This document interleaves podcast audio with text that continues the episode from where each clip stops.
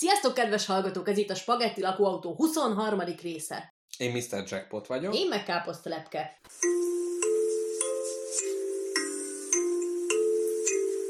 Spagetti lakóautó A senkinek se való sajtó A valóságra pici ajtó Hát gyertek be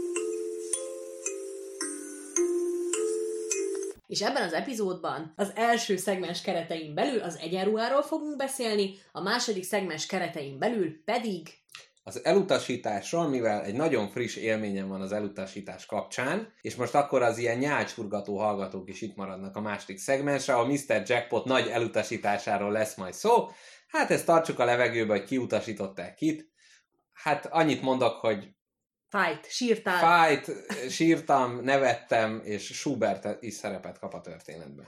Én, én azért, azért támogattam ennek a témának a körüljárását, mert ő, ez tök érdekes, mert ennek az elutasításnak bármelyik felén lehetsz, meg voltál már is életed során, aztán olyan sokféle elutasításban van részünk egy másik ember részéről. Igen, meg mind a két oldalon nehéz. Tehát az, hogyha elutasítanak, az is egy nagy küzdelem, de hogy megfelelően elutasítani a másikat. Pontosan. De néha a, a, az is megfelelő, amikor az ember geny módjára utasítja el a másikat, mert már nincsen más lehetőség, és nem ért a szép szóból. Igen, igen. Ezt nehéz, nehéz meghúzni a vonalat, hogy honnantól lehet elengedni az összes gerincedet, és vadbarom dúvad módjára üvölteni, hogy hagyjál már békén a büdös életbe. De szerintem van ez a vonal, és ezt fogjuk most meghúzni a második szegmensbe. Az egyenruha vonza tekintetet, és bizony dobogtatja a női szíveket. Igazából mindegy, hogy az uniformis rendőr, tűzoltó vagy éppen katonaruha-e. Na kezdjük az egyenruhákkal, Mr. Na, Jackpot. csapjunk bele. Káposztelepke, te hordtál valaha egyenruhát? Én gondolkodtam ezen, és én nem hordtam egyenruhát, viszont voltam olyan helyen, ahol volt ajánlott öltözék. Uh-huh. Amikor kétkezi munkás voltam egy múzeumban, uh-huh. akkor hát nyilván nem kis estélybe, meg koktélruhába kellett menjek, meg magas sarkúba, hanem, Görög tógába, jártál a kipúderezve a hanem. A, a, a munkavédelmi aparel volt ott a dolog. Hmm. Kemény bakancsot hordtam, A kockás múzeumban inget. az kellett? A pako- ja, mert hogy pakolsz, Hát és én akkor... munkás voltam, hát vasat fűrészeltem, posztamenseket Ah. festettem és pakoltam, szoborokat helyeztem át. És milyen szép. De tudom mi az, Na. mert művelt vagyok. Így Na, van. igen. De az, hogy a hasznos ruhadarab, az még nem egyenruha. Az nem egyenruha. Mert az egyenruha sokszor haszontalan. Pont ezeknek a kérdéseknek a megválaszolására néztem így utána, hogy mi is a szótári definíciója az egyenruhának. Uh-huh. És ide figyelj!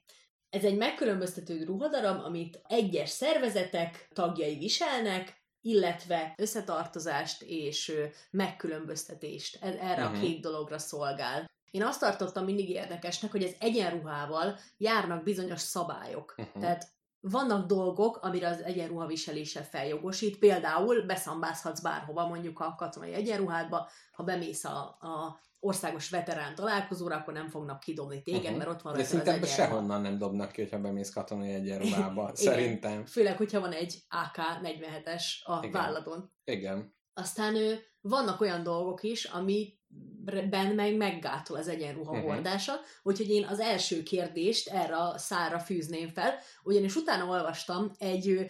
utána olvastam egy katona feleségeknek szóló weboldalon, hogy milyen szabályok is vonatkoznak a kedves párodra, Hmm. ha egyenruhát visel. Uh-huh. Elmondom neked, hogy mit Mert akkor ő ott a hadsereget képviseli. Pontosan, Tehát ezzel nem John Smith, hanem Igen. ő ott... egy kis kivetülése. Uh-huh. mint egy fizikai manifestációja a dicsőségnek, a biztonságnak és az amerikai hadseregnek. Szóval bizonyos dolgokat nem csinálhatsz te, amint rajtad van az egyenruha. Például nem teheted a zsebeidbe a kezedet. Szóval lehet Hmm. két millió zsebed, akkor sem szabad egyikbe se beletenni a kezedet, mert ki tudja, hogy ott mit mahinálnál. Hmm. Ördöglakadót megoldani, miközben hozzád beszél az őrmester, nem elfogadott. Aha. És akkor hogy szedik ki a zsebükből a dolgot? Van náluk ilyen nincs. kínai evőpálcika, és akkor az, hogy becsippentik, és kivezik. Nincs semmi a zsebükbe szerintem. Mit, mit raksz a zsebedbe? Ha te uniformisba vagy, kimész valahova mondjuk, Hát nem Felvonulni, tudom, mit raksz a eszközök, izé, igazolvány. Hát persze. taknyol a térdedig, ilyen nem szabad kifújni az orrod. Nem lehet, tehát ez a zsebre tenni, tehát hogy benyúlni beszabad, tehát nem olyan, hogy leharapja, de van egy ilyen érzékelő, hogyha három másodpercnél tovább van benne a kezed, akkor... Meg sokkal. Igen.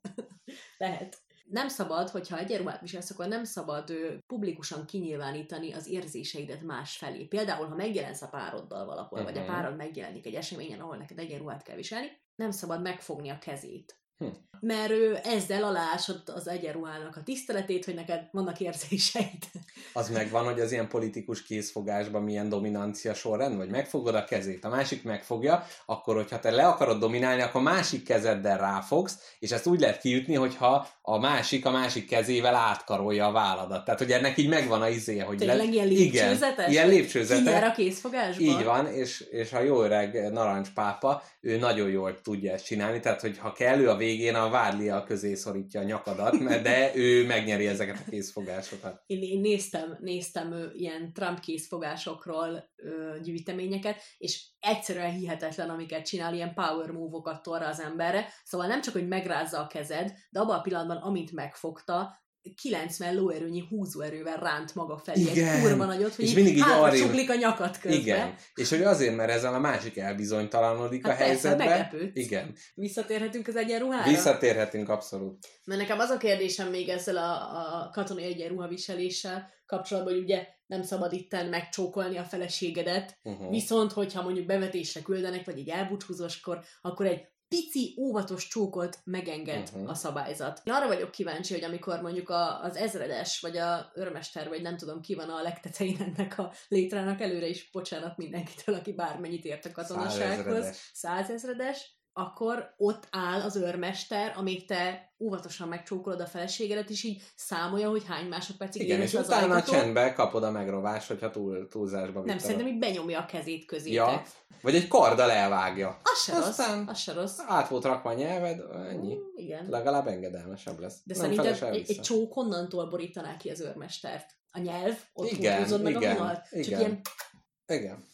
Káposztelepke, meséltek neked azokról az egyenruhákról, amik nem segítik a katonákat, hanem pont, hogy megakadályozzák őket az életben maradásban? légy szíves. A 7 éves háborúban a porosz egyenruhának az anyagából egy kicsit spóroltak, és ezért, ha vizet kapott, rettenetesen összement. Jaj, ne! És nagyon sok katona abba halt meg, hogy a vérkeringése leállt, mert Ne. összeszorította, összeszorította az egyenruha, de én most itt azt, azt kérném meg, hogy, hogy mi lenne, hogyha ezt valahogy a, a katonai vezetés megpróbálná előnyire fordítani ezt a tulajdonságot. Találjunk ki egy ellenfelet. Ö, francia. Jó, mondjuk, ha én lennék a francia hadászat vezetője, és egy hatalmas francia várost, vagy francia várat kéne megvédenem, kurva nagy vizes árkot ásaték Ja, köré, ezen gyertek át mocskos poroszok. Igen, vízipisztolyjal lőnének, lőni. illetve a locsoló ez a Az cicegővel megsorozni a porosz hadsereget. minden Végig. ajtó párakapu. És így megy át, Figyelj, hát én most jöttem rá, hogy London miért nem volt soha porosz gyarmat. na, Hát ott mindig esik. Hát mi ezért. lett volna ott a porosz Lehet, katonákkal? hogy Gulliver utazása az ennyi volt, hogy elment a vizes Poroszországba, nem itt a izé, és akkor Lilliput, de hogy is, csak Egyenruhást vizet kaptak. Igen. Ez nagyszerű. De egy ilyen mini hadsereggel, mondjuk, hogyha tényleg ők is összemennének, nem csak a ruha, akkor mire mennénk? Tök jól el tudnak így a bokrok alatt manőverezni, mert néznek oda, hát itt nincs semmi. És, és csak az észrevétlenség után, az észrevétlenség után mi a következő lépés? Az, hogy az embereknek így melmagasságban vannak az ilyen védekező dolgok, de ők így a lába közé bemennének a másikhoz, földugnák. A... Így van, és már is, már is vég. Vagy tangba nem csak hárman fér, férnének be, hanem 220 Így van, mint amikor a bohócok szállnak ki a kocsiból, és nagy, nagyon sokan elfértek bele. 20 ezer Egyébként-. Egyébként, ha már így a hely szelleméhez kapcsolódunk, nekem ez a ház, ahol lakok, ez is kicsit olyan, hogy már nem tudom, fél éve itt lakok, vagy ki tudja mióta, és azóta is minden egyes alkalommal, amikor kint a kis szivarkámmal romantikus kapcsolatot élek meg, és mindig kijön a házból egy olyan ember, akivel még soha nem találkoztam. Tehát lehet, hogy ők is amúgy itt vannak, csak vizet kapnak, és épp amikor megszáradtak, akkor jönnek csak ki. De amúgy ez vicces lenne, hogyha ha mondjuk különböző egyenruhagyártó cégeknek lehetne fizetni, hogy az én ellenségeimnek direkt fos egyenruhát. Ó. Mondjuk mágneses egyenruhát adjon, Igen. hogy a golyókat csak Visszaszívja, igen.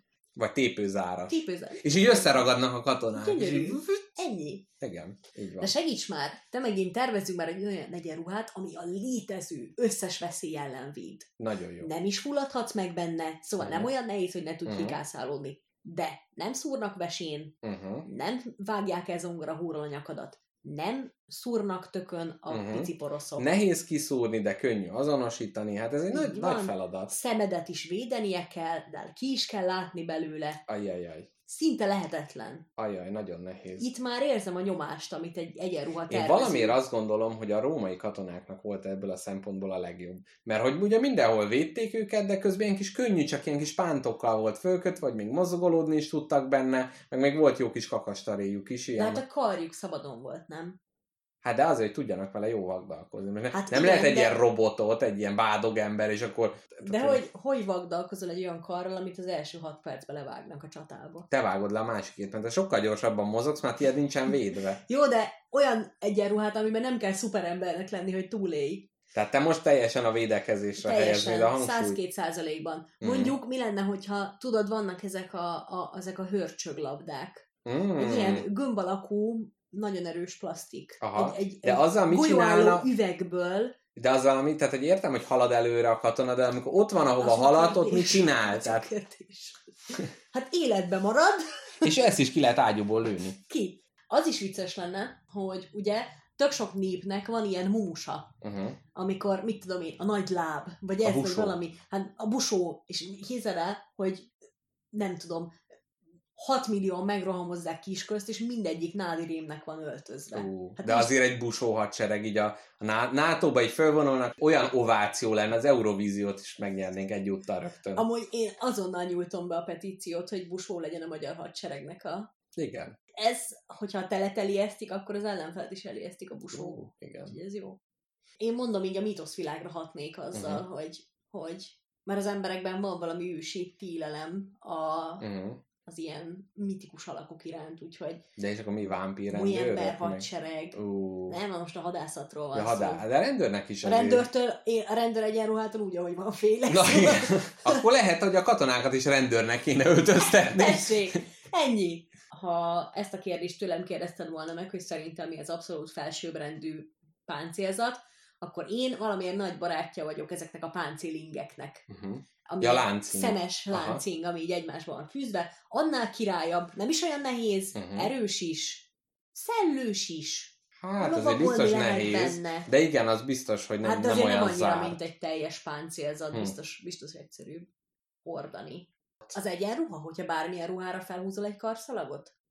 Mm, igen. Egy Akkor- Akkor... ruha darab. Hát, igen, mert föl kell húzni, tehát, hogy onnantól fogva az, az megszentségtelent az egészet. Tehát lehetsz te bármilyen divatos, bármilyen kis nyári, dinnye és epermintás kis ruhácskába, hogyha arra egy lila BKV-s karszalagot ráhúzol, az a mondjuk úgy, hogy, hogy minden más értelmét veszti és fölülírja. Képzeld, egy- mennyasszonyi ruhában vagy, és ráhúzol egy BKK-s Uh, de szép lenne. Ellenőr. Hát de figyelj, ők is házas, ők is emberek. És mit, mi, mi lenne a, a kérdés, amit a pap föltesz neki? Tehát tudod, ez a, a, a- az ellenőr párnál milyen, milyen ilyen plusz kérdéseket lehetne beiktatni. Hát a jegyeket és bérleteket mintájára, gyűrűket és esküket Igen, je- készítsék elő. jegygyűrűket. gyűrűket és esküjeiket készítsék elő, kérem ellenőrzésre. Fe- igen, felmutatni, így van.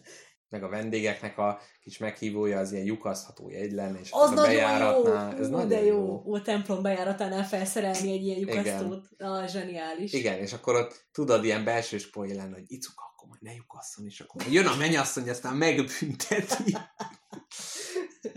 Ez nagyon jó. Szerintem is. Szerintem is. De akkor a papnak szerintem stílszerűen buszvezető egyenruhába kéne. Abszolút. És, minden, Ami- és mindig így köszönnek, szevasz Ferus, hello, szia! Bárki jön szembe, ráintesz. Hát a buszvezető egyenruha ugye kék ink, kék nadrág, cigi és Nokia mobiltelefon. Így van. Kopaszodás és napszemüveg a homlokon. Így van, és a pulpituson előtte ilyen kis plüss állatok és ilyen. Igen, és egy sexy boy mini rendszámtábla. Így van. Laci a pusztító. Hát nagyon vicces, hogy a, az oltár az egy ilyen busznak a, a, karosszéria- karosszériája lenne, és akkor mondom, hello, igen, gyertek. Figyelj, hát egy buszvezetőnek mindig ki kell könyökölnie valahonnan, mert különben Igen, templom ablakába várná a vendégsereget kikönyökölve. igen, és az, az lenne, hogy van a fő oltárhoz vezető oldal, és az ifjú pár direkt egy oldalajtón jönne be, és akkor egy mikrofonba beszólna, hogy az első ajtón kérni. Igen. Most eszembe jutott egy nagyon fontos egyenruha, ami funkcionális is, az a rabruha. Aha. És ugye régen voltak ezek a csíkosak. És az Tehát- miért volt csíkos? Mert látszik távolról, vagy nem tudom. Hát de Bár börtönben mi lenne? Ó, az Hát de nem az, ha nem az menekül, de nem, nem, nem belül, Ja. hanem ez pont az, hogyha kimene, azért van narancsárga ugye Amerikába, Aha, aha. hogyha menekül, akkor jól látszódjon, és a magyaroknak meg egy ilyen, úgy hívják, hogy tyúkláb mintás, De miért nem csinálnak jobb börtönt, ahelyett, hogy feltűnő rabruhát csinálnának? hát az, Az nehezebb, az nehezebb. És hogy én lehet, hogy itt is kicsit jobban szabadjára engedném a fantáziámat. A rabruha Aha, lehetne, lehetne ott is egy nagy újítás, mert ezek olyan, A szenvedést céloznád meg? Hát hogy, hogy büntetni őket? Aha. Akár. Mert én gyerekkoromban voltam egy tűzoltó állomáson, elvittek minket Mhm. osztálykirendulásra, és megmutatták, hogy milyen egy tűzoltónak a napja, milyen mikor kihívják őket, le kell csúszni a csövön, mit tudom én, nem figyeltem oda. Mhm. Csak azt mondták, hogy ki akarja felpróbálni a tűzoltó ruhát. Hát mondom, én, én ki akarom próbálni. Rám rakták azt a tűzoltó ruhát, és Atlasz így érezheti magát, mert az a tűzoltó ruha valami 40 kiló volt. Igen. Hát én térdre estem. Durva. Hát Mondtam, az mert védeni köszönöm. kell a kis testet. Köszönöm a, a terhét ennek a És ott összerogytál, és próbáltál el, És belőle. betörtem az orromat. Igen. Nem, tényleg iszonyatosan nehéz, mert olyan anyagból van ugye, hogy megvédjen a tűztől. Van az arcuk előtt kis plexi, uh-huh. mit tudom, van tűzoldós isakuk. meg Á, és minden. akkor te a rabokat izzasztanád, és izé, hogy minden egyes lépés egy ilyen, egy ilyen Hát, ólomruhába, abban nem fut el. az mondjuk igaz. Hm. Genfi egyezményre meg szarni rá. Így van. Gondolkodott volna Nem előbb. kell- Nem kellett volna ellopni ezt a tyukot. Igen. A tépőzár is vicces lenne. Akkor nem is kellenének, nem is kellenének cellák. Csak tépőzáras ruhában lenne mindenki, és hozzálöknél a falhoz. Igen, Ennyi. és akkor kimenő van, akkor jön a smasszer, Így van. leszed, aztán akkor sétálsz, aztán utána visszaragaszt. Igen, egy ilyen pajszerrel leválasztanak a falról, puty, Igen. azt utána visszadobnak rá. Káposztelepke el kell mondanom egyet, hogy én melyik ilyen egyenruha hordás, ami egyszer megadatott nekem, és egyszer a legnagyobb élmény volt, ez a skót nemzeti viseletet. Skóciában, amikor jártam Mankeltenben, volt alkalmam fölpróbálni, és egyébként Rettegek ettől a történettől. igen. És a skót rendőr, Donald, volt az, aki mondta, hogy na jó, na jó, amikor összevarkodtunk, na jó, akkor az ő ünneplőjét én fölvetem, és akkor kérdezte, hogy na, a skót módot akarom, vagy a külföldi módot, ha mondom, nekem a skót mód kell, úgyhogy akkor nem volt alatta pöpös elrejtő dolog, és egyébként ugye van is ilyen szabály, hogy például double decker az emeletes buszon a skót szoknyában nem lehet fölmenni az emeletre, nehogy ott alulról valaki betekintsen, Jogos. és ez abszolút így volt, és megmondom őszintén, nagyon kényelmes. Nagyon kényelmes, ilyen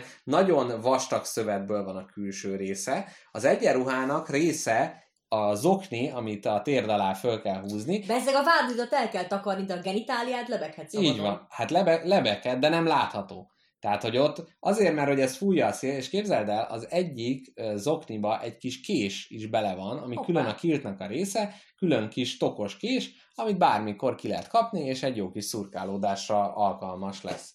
És a kiltnek az elején van egy ilyen kis bőr szütyő, ami egyrészt egy darab negrót el lehet benne helyezni, vagy egy darab kis valamit, bicskát, és azért is jó, mert hogyha az ember leül, akkor elől lehúzza a szoknyáját, vagy hát a kiltjét, azt nem, nem mondjuk szoknyának, és ezért a szemben ülő Erzsébet királyné nem látja meg a mi csodánkat. Tehát egy nagyon funkcionális, kényelmes és tök izgi ruha volt, bár nem tudom, hogy ez egyenruha a népviselet, de végül is igen, mert hogy mindenki ugyanúgy néz ki. Plusz a skótoknál az, hogy milyen mintájú a, a kilt, az megmondja, hogy te melyik családba tartozol. Hoppá. Tehát, hogy nekik van egy ilyen QR kód olvasó ugye a szemükből, hogy Morrison család, és akkor tudják, hogy kiről van szó. Vagy izé, meg... Mekelen, Így van, McDonald's. McDonald's. És végre megvan, hogy a melltartó kérdésbe egy adekvát férfi változatot is lehet mondani. Itt ugyanarról van szó. Nem teszik összemlére, és kényelmesebb. Jó. Na, És mi van, ha a pervers skót lányok egy cipelőjükre szerelt tükörrel járkálnak, jaj, de és szép. bebepillantanak a hadsereg szoknyái alá. Nem csak hadsereg, az ünneplő tömegbe. Ünneplő tömegbe, Hát igen. akkor olyan, olyan dolognak lesznek szem és fültanúi, amit... Aminek nem biztos, hogy akar. De hát azért tettek rá tükröt. Ja. Minek ment oda? Ugye? Van. Erre számíthatod, hogy Igen. ezt találja a kilt alatt. Ez Jó, milyen ez érdekes, fel. hogy ebbe az irányba ez nem tűnik annyira rossznak, hogy megnézik a pöpösét, mint hogyha a lánynak a butyját, és akkor jaj, micsoda perverzek. Így meg az van, hogy ezt egy lány csinálja, hát ez kíváncsi.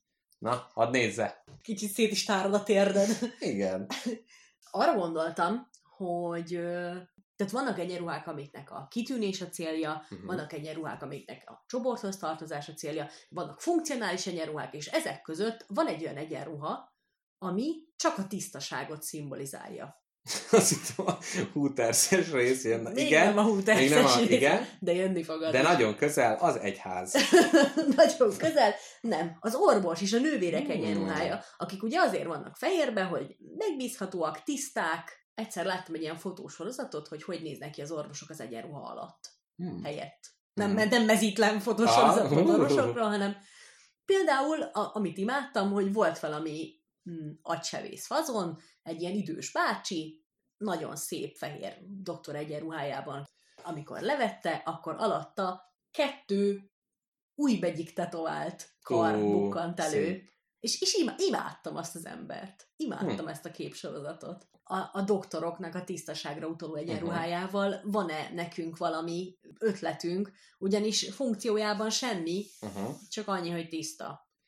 Én abszolút azt mondanám, hogy itt a fehér lap effektus jön be, illetve az gipsz, amikor eltörik valami, és a gipszre rajzolnak az emberek, és kvázi a begipszelés időszakának a lenyomata rajzolódik rá. Én azt mondanám, Hogy hagyja magán azt a vérfoltot az orvos úr, hogy lássák, Így hogy van. ő már minden betegnek kell rajzolnia rá valamit. Ja. És akkor az van, hogy aznak az x időnek a leírás, és akkor már látod, és aha, itt egy kislány boldog volt, és akkor rajzolt rá valamit. Vagy a másik lerajzolt, hogy így ütött el a motoros, és akkor ott le van rajta. És hogy kvázi így a hónap elejétől a végéig így lassan telne meg a ruha, és attól függ a sürgősségén, ott mondja, hogy jó, csak egy két négyzetcentit csinálhatsz, mert nagyon sok a izé, az agysebésztől ott korábban ott rajzolja.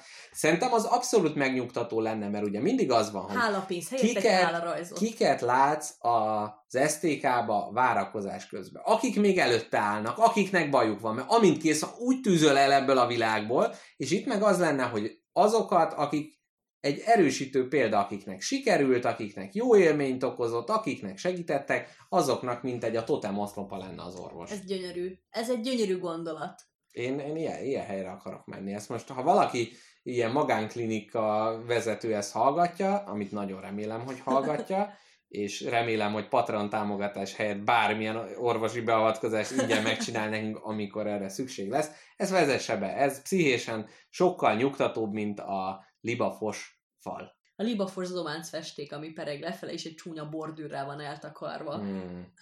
Káposztelepke, egy nagyon, nagyon híres egyenruháról szeretnék neked értekezni, Jó. mégpedig a cserkészek egyenruhájáról. Hm.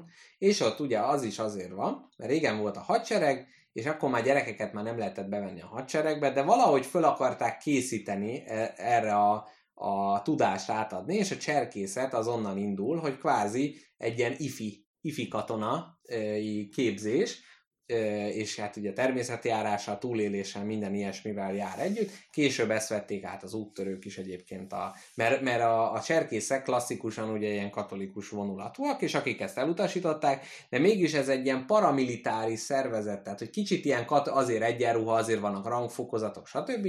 És hogyha ugye a cserkészeknek a, a ruhájára gondolunk, akkor akár csak a spagetti lakóautó logója, különböző felvarrókat helyeznek el a ruhájukon, melyek egyes képességeknek a megszerzését szimbolizálják. És most már innentől fogva egyértelmű, milyen, Adott. milyen irányba haladunk. El föl se teszem a kérdést, válaszolj. Meg is válaszolok. Köszönöm szépen a bizalmat. Először is szeretném itt leszögezni, hogy én a világ legjobb cserkésze lettem volna. Én voltam cserkész, két hétig utáltam. Hát, Mert- mert- budai tested. Nem, budai De. cserkészek közt voltam, nem, aljasak voltak. Akik Tehát- zsebkendővel fogták meg a bogarakat. De nem, nem azzal a résszel volt. Jó, azért volt, amikor valami templomba kellett polifomon aludni, arra mai napig emlékszem, hogy az nagyon, az nagyon fájdalmas volt. Ez De nem, az volt, hogy tip, tipikusan a hatalommal való visszaélés folyamatosan ez, Hmm. ez történt. Tehát a rangfokozatok és a csicskáztatásnak a, a tökéletes elegye volt. Emlékszel-e, hogy milyen rangfokozatok voltak, és te hova voltál be sorolva? Nem, a cser, a cser, arra annyira, a két hét alatt annyira nem mélyült. Tehát Nem. most ilyen katonai flashbackeim vannak, nincs. azok nincsenek meg a közlegénytől a százezredesig. Katonai flashbackjei. Alvás polifómon. Ja. Ez a háború gyerekek borzalmas, ne tapasztaljátok Szörnyű, szörnyű volt, abba is hagytam. Úgy De a csempe. Én telirakom a kis vállon átvetett szalagomat mindenfélével. Itt ugye olyan ö, skilleket kell fitoktatni, amik a túlélést segítik, ugye? Uh-huh. Tehát itt nem volt olyan, hogy mit tudom én, hárfa művészbecs, hogy nem, nem, nagyon nem. szépen hárfázik ez a kisfiú, de megdöglen az első nap az ég alatt. Nem, tehát általában a túlélés, és hát igen, ilyen, ilyen képesség. Jó, hát én akkor megkapnám a következő érdemrendeket. Uh-huh.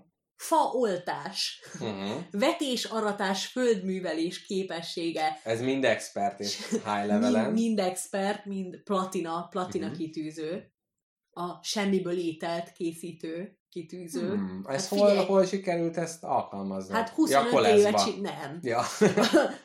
a koleszba is, de az nem lett étel, amit ott készítettem, csak, csak megettük.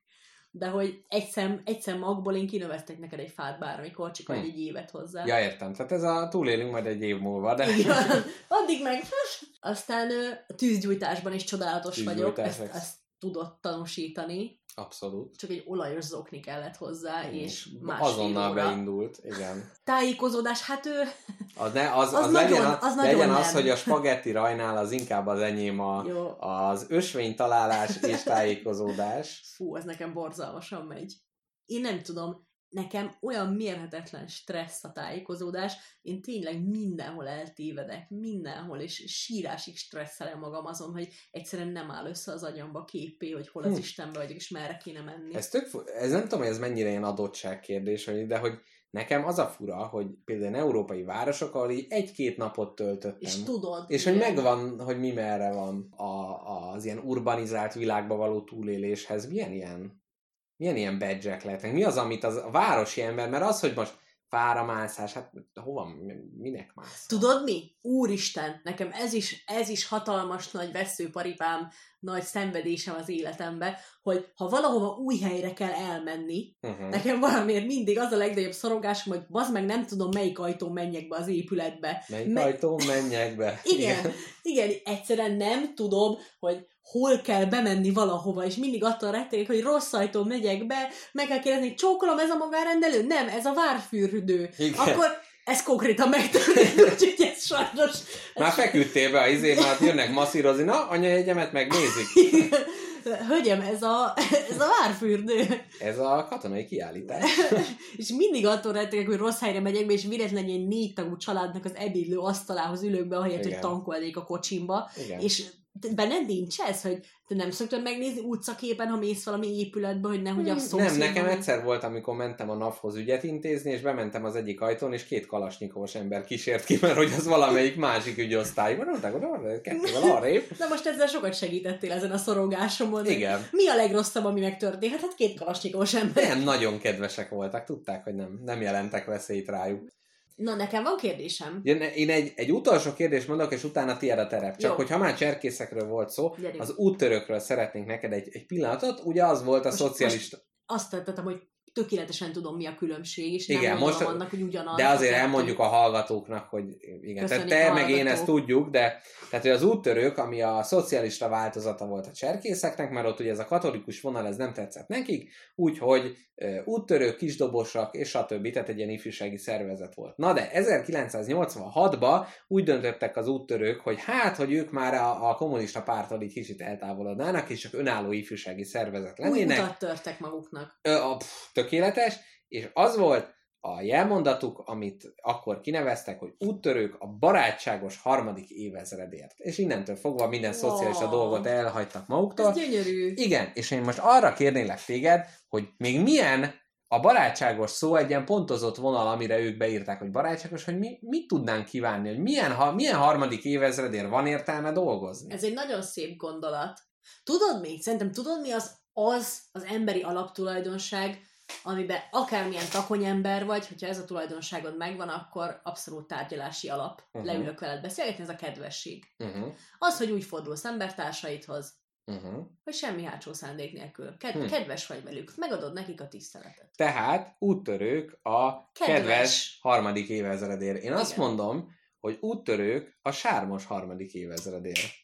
Ennyi. Ugye? Így Milyen jó. De egy ilyen, azért egy ilyen transzparens alatt vonulni, hogy Mi úttörők a sármos harmadik És évezredje. hogy gondoltad foganatosítani ezt a sármos harmadik évezredet? Megtiltod a kecske szakálviselését? Nyugdíjasok kapnának ruhapénzt. Tehát, hogy ne az legyen, ami kötelező lenne új ruhákra elkölteni, mert az, az olasz nyugdíjasok és a magyar nyugdíjasok között a különbség szignifikáns. Tehát ott a gigoló a nagypapa is, meg ott mindenki jól öltözött, és nem az van, hogy ja, izé, 20 éve kaptam ajándékba, hát akkor most már elhordom. Tehát ne, ne, ez ne legyen kényszerűség. Tehát, hogy ilyen szinten például lehetne, lehetne sármos. Meg Hát hát, figyelj, nem lehet az, nem lehet az, hogy csórók vagyunk, mint a szemét. hmm, mama nem azért nem vesz Versace kabátot, mert nem akar.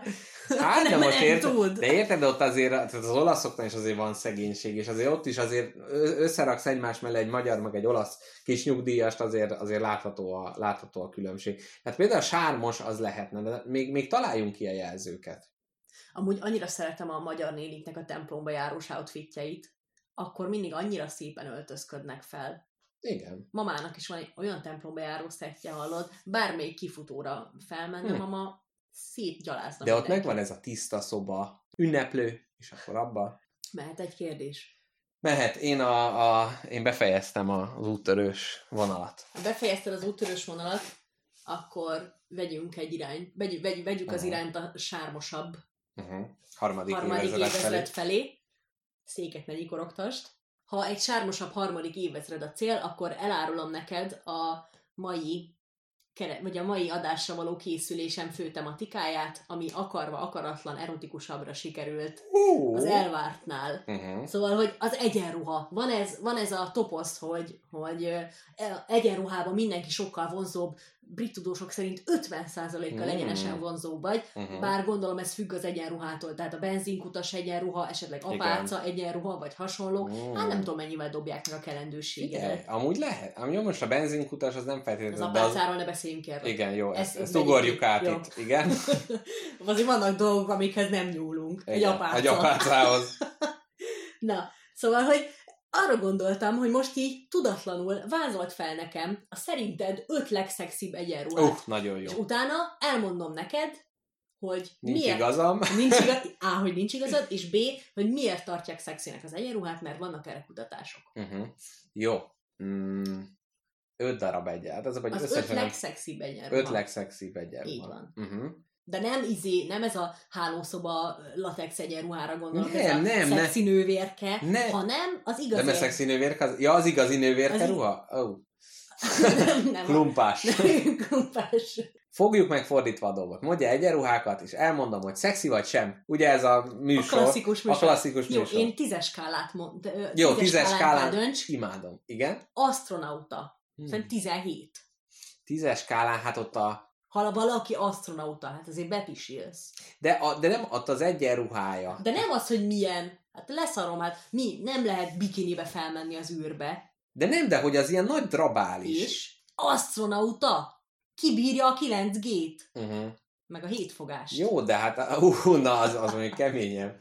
Jó, jó, én legyen, én most az astronautának adok egy hatosat a tízes skálán, azért, hogy tudjak utána viszonyítani. Jó, én 17-et adok az astronautának. McDonald's-os dolgozó. Fú, Isten, az a színkombináció, amit ezekre a szerencs... Itt ez problematikus. Igen. Egy. Én is a, én a kettő-háromra szavazok. Szörnyű. De komolyan, tehát egy ilyen világcég, ami pont arról szól, hogy mindenhol egységesítik, és nagyon a gáz. legcsúnyább szint választották. Nagyon rossz.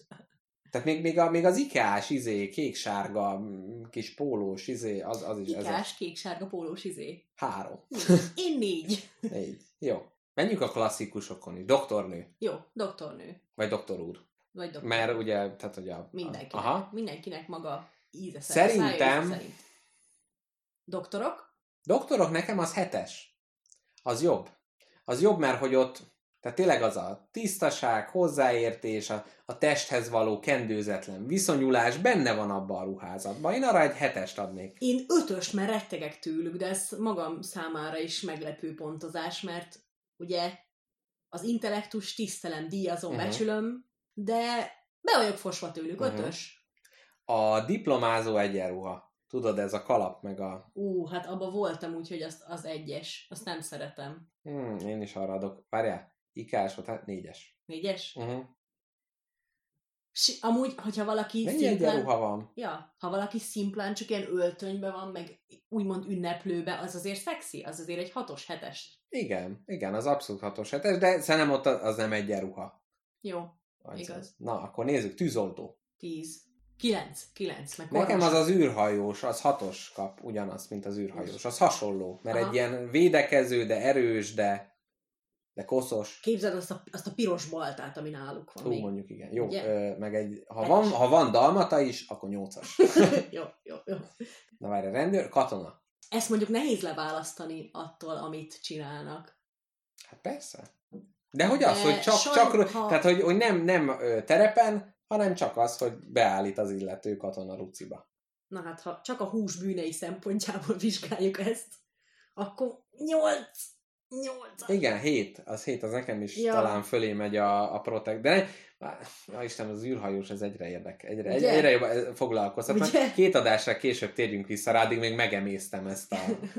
Jó. Mondjuk egy ilyen munkás, egy építkezési munkás, sárga kemény kalap, kesztyű, kockás Kantáros nadrág. kantáros nadrág. Hát, hogyha Esetleg jányról van szó, festékes. akkor én ott adok egy kilences. Kilenc- egy A kilences. kantáros nadrág az, Az jó. Az, az, Az, jó. egy jó dolog. Ja. Én is, én is szeretem a, a munkás esztétikát. Mind művelni, mind csodálni. Úgyhogy szerintem jó. Egy festékes kezeslábas azért jó. Igen, meg ott munka, erő. Tegnap kifestettük az egyik barátomnak a konyháját, és iszonyat festékesen jöttem haza, még most is van a hajamba, de kiszámolja. És én büszke voltam magamra, hogy jó volt elmenni a többi melós mellett. Igen, majdnem rájuk rájuk. hogy Szevasz, apám! Szevasz apám, egy sör meló után. Ú, pilóta. Ú, va- vadászgépes pilóta, vagy? Nem, nem, nem, pilóta. A vadászgépes pilóta szexibb.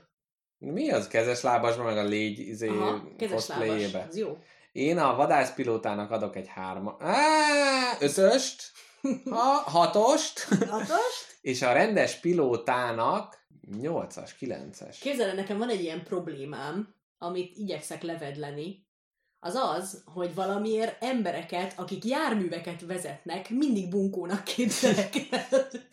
hogy így valamiért nem bírom, nem bírom nem azt hallani a szájukból, hogyha a vezetős egyenruhában vannak, hogy basszam meg anyádat! És megy a Boeing, és így kikiállt a izé, Menjél már gyorsabban, te! ludaknak. Húzz el az úrba! Igen. Azért, nekem azért tetszik a, a pilóta egyenruha, mert az, az az egyenruha, ami makulátlan marad. Tehát nem az, hogy nincs ilyen izzadás, meg semmi, mert hát most egy pilóta ott most belejt és ül ott, és a kis izé botkormányjal irányítja. Tehát ez semmi. De hogy az, az egy ilyen elem. Meg ugyanígy az ilyen hajós kapitány, meg Ú, ilyen. jó. És akkor ott áll a Tengerész. hídon, és mm, nézd, az jó. Mhm. Az jó. Na jól van. Sajnálatos módon a magyar internet teljesen képtelen arra, hogy rákeresek arra, hogy apáca egyenruha, mert hát nem az jön ki, amire számítana Igen. az ember lánya. De a uniform szóra is az jött ki. Tehát egyrészt a, tehát kettő jött ki katonai, és a szexuális segédeszköz ruha darabok. Igen. Szerinted Ehető apáca ruhától kezdve.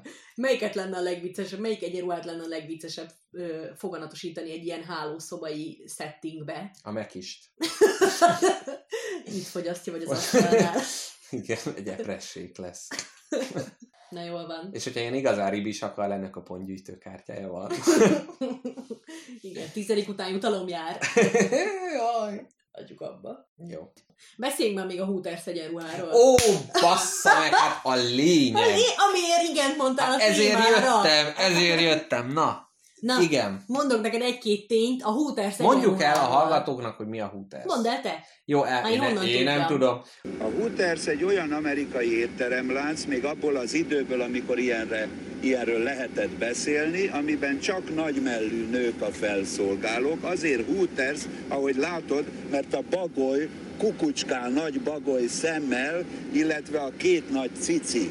Ez így függ össze, Egyrészt a Hooters nagyon büszke arra, hogy nagyon jó ételeik vannak, és igazából azért mennek oda, de közben a Hooters lányok, a kis narancsárga a rövidnadrágjukba, vagy nem tudom, hogy hívják ezt, rövidnadrág, és a Forró nadrág. forró nadrág és a fehér toppjukban ö, szolgálják fel a dolgokat, és velük lehet kedvesen beszélgetni. Itt a kedvesség nagyon fontos, és az a furcsa, hogy az egész, amikor Amerikába elindult, akkor a szexuális füllettségnek, tehát amikor épp, hogy kicsit cikis lenne elmenni a striptease bárba, az a Hooters, tehát ahol az egy lépésre attól, hogy a, az asztalon táncoljanak és odarázzák a següket, tehát ez annak a Ez megszelidítése. a társadalmilag elfogadható striptease bár a Így Hooters. van, így van. Lehet enni is, akkor nem csak striptease bár. A striptease bárba is lehet enni. Hát honnan tudjam. Nem tudom. Egyszer vehetnénk feladást striptease bárba. Nagyon jó. Erre kezet fogtuk, Jó, csak nagyon, ez, ez nagyon fontos. Jó, szuper, és hogy gyakorlatilag ennek a megszelidítése, de utána a polkorrektség miatt ez így lejjebb, és hogy olyan, mint a Playboy, hogy azt mondják, hogy jaj, hát a cikkek nagyon jók benne, nem a, nem a cickók miatt, és itt is az, hogy jaj, nagyon jó a kaja, De ugye a Hootersben olyan- miért a családoddal jársz? Nem tudom. Az olyan vicces, hogy ott van az egész család, hogy na, fiam, megyünk a Hootersbe. Igen, és főleg, hogy a, a, a jele és a neve, a Hooters, az a bagoly két szeme, ahogy néz, ami a két cicit szimbolizálja, tehát hogy nem tudja ezt végig. De a mai világban hogy, hogy tudott megmaradni a Hooters? Amúgy nem nagyon tud megmaradni. De hát Azért, Budapesten is itt terjeszkedik. Vagy hogy pont a... Szerintem zár. Ja, Én- Lesz, de zár. Nem Hmm. sokára. vagy pont, hogy elhagyta a fejlett régiókat, és jön keletre, hogy itt még, itt még, Itt még lehet itt még van vevő. Ó, igen. Amúgy az, a, az az igazság a A Hooters hallgató pénzéből nem megyünk el a Hootersbe? Én még nem voltam. Hát hallgatókon múlik. Hát de küldtek a Patreon pénzből. A Patreon pénzbe, a Hootersbe. Aha. Nézzük meg, és ott megkérdezzük az Szerintem egyik. mit szólnának a hallgatók ehhez? Hát, és le- lehet, hogy most tör- törlődnek a Patreon. Nem vettünk keverőpultot, ellenben Igen, és Voltunk a tele- Hooters. te- telefonon veszünk föl, de a Hooters. Én szerintem elmehetnénk. Nézzük meg. Jó, hát írjatok a Telekomon arra, hogy mit gondoltak Jó, arra, igen, a teleg- Telegram channelen Teleg- Telekom. légy szíves, írjátok meg, hogy szerintetek megfelelő-e a hallgatói adományokat olyan formán elkölteni, hogy mi ebből elmegyünk a Hootersbe, és ott fogunk adást fölvenni. Mert mind tudjuk, hogy egy művésznek, a művész életének kettő fázisa van, a befogadás fázisa, és a kiadás, az átkonvertálás. Igen, annyit eszünk és iszunk, hogy aztán majd kiadjuk magunkból, ami a Hooterzon. Hát de nem, de hát az élménygyűjtés nélkül, hogy dolg, milyen élményeket dolgozol fel a És mi egy exopáncél leszünk a hallgatóknak, akik nem mernek elmenni a Hootersba, mi? és mi megunk oda megyünk, beszippantjuk, és desztilláljuk nekik egy műsorba. Imádom, hogy most lényegében megindokoljuk azt, hogy miért fogunk Patreon pénzből a Hootersbe menni. Jó, de legyen az, hogy akkor a hallgatók megírják, hogy mi erről a véleményük a Telegramon. És mi meg nem nyitjuk meg, hanem elmegyünk a és majd utána nem, meghallgatjuk, és aztán belátást, tehát hogy mint egy javaslatokat, tehát tanácsokat fogadunk el, és aztán vagy megfogadjuk, vagy nem. És összeül a spagetti zsinat, és rányomjuk az approved vagy disapproved Igen. bélyeget És ott milyen témáról beszélgetünk? Bagyokról? Magjokról. Én tudod, mit csinálnék egy Hootersba? Elmennék, és megpróbálnék a, az adott rövid idő alatt a lehető legmélyebb beszélgetésbe elegyedni egy Hooterses lányjal, és olyanokat kérdezni tőle, amiket nem szoktak az emberek. Milyen a viszonyod apáddal? Igen, bemenni, és így szívem, nézz a szemembe, jól vagy? Mikor dicsértek meg utoljára? De várjál, nekik van ilyen kötelezettség, hogy kö- kötelező szóba állni velünk? Mert, Persze. mert hogy ők ilyen csicsetnek is ők vannak ilyen ott. hostessként is vannak ott, mert hogy hát az ő feladatuk ugye, a, a, ők a, a, a bioköret uh-huh. az ebédhez, am- ami egy kedves, otthonos feelinget Hmm. nyújt az embernek. Tehát ők a biodíszlet. Igen. Ah, nagyon ö, jó. elmondom neked, hogy mi, hogy kell kinézen egy húterces felszolgáló Na, lánynak. légy szíves. Na, szóval a már említett narancsárga formú. 23 rész óta nem voltam ennyire izgatott. Na, igen. Végre valami jó. Végre, igen. És a már fent említett narancsárga forrónadrág plusz a Hooters feliratos hófehér atléta, ami Uh-huh. Extra-extra small méretű. Uh-huh. Amúgy azért, azért zárnak be a hútörsek, meg, meg azért, azért kezdnek ki leáldozni Amerikába is, mert hogy iszonyatosan szexista mind a feladatkör, mind az alkalmazásnak a feltételei. Én azt hallottam, hogy a felvétel problematikus, mert hogy Amerikában nem lehet az alapján valakit nem felvenni, hogy azt mondod, hogy a teste nem megfelelő. Pontosan. És azt hiszem, emiatt nem is felszolgálóként, hanem modellekként veszik föl Aha. őket, mert ott azon Ott belül lehet. lehet, mondani a Aha. dolgokat. Ki kell játszani ezt. Ki, ki. Vannak különböző ízlésekre különböző hútörszek? Szerintem. Hútörszök? Bocsánat. Útörszök. Szerintem nincs már itt a standardizálás, de értem, hogy mi lenne, tehát hogy Ugye? lehetne a izé kis törpelatin csajos, a, nem tudom, és társai, de nem, szerintem, szerintem nem, és próbálnak ott is a, a biodiverzitásra hangsúlyt Nem fektetni. tudom, hogy ez jó szó-e. Nem, szerintem se, abszolút nem jó. De hogy az, hogy a, ott, itt is a Hooters egyenruha mögé kvázi mindenkinek a szépséget összegyűjtik. Na, de ez a durva, ezt akartam neked mondani, hogy az alkalmazás szabályai a következők. Egy Hooterses lánynak a következő képen kell kinéznie és Mhm. viselkednie. Lényegében egy ö, a vágyaid mezitlen vásznának kell legyen, Hmm. lényegesebb személyiségjegyeid nem lehetnek, szimplán kedvesnek kell lenni, Mhm. és ö, csak ilyen óvatos, felületes beszélgetésekbe belebonyolódni, mindig mindent lereagálni, és ö, a külsőlet illetően, nyilván ez iszonyat testre feszülő cucc, a hajadat mindig be kell állítani, tehát Mhm. hogyha ha egyenes a hajad, akkor ki kell vasalni jobban, ha hullámos a hajad, akkor a hullámokat kell kezelni. Mhm. Lényeg, hogy mindig úgy Bármi van, kinéz- az úgy szar, de Így valamit alakíts rajta. látszódjék az effort, amit beleteszel Mhm. ebbe, mindig ki kell egy esminkelve, de a naturális hatást próbált hangsúlyozni. Hmm. Tehát a sminkbe is gondolom, akkor visszafogott. Így van, és ami mindig nála kell legyen egy hooterses lánynál, az a lipgloss, a szájfény, amit időről időre, hogyha mondjuk képeket kérnek, fel kell frissíteni. Elfordul, kicsit, Elfordul. megpumigálja magát. Mit csinál? Pumigál. Jó, akkor megpumikáljuk magát. Tegnap megtanultam azt a szót, hogy megmarcsikálni, Na, az micsoda? megnyomorgatni, kis Á. állatot, vagy ilyesmi. Jaj. És volt egy ős marcsika, akitől ezt a nevet a... Nem tudom, valószínű. Egy hölgynek köszönhetjük ezt a szót. Na, és ö, tetoválásaik sem lehetnek ezeknek a Mhm. lányoknak, ugye is, itt is ez a tiszta, Igen, bár, tisztaság. bár, igen, bármilyen lehet. Hmm.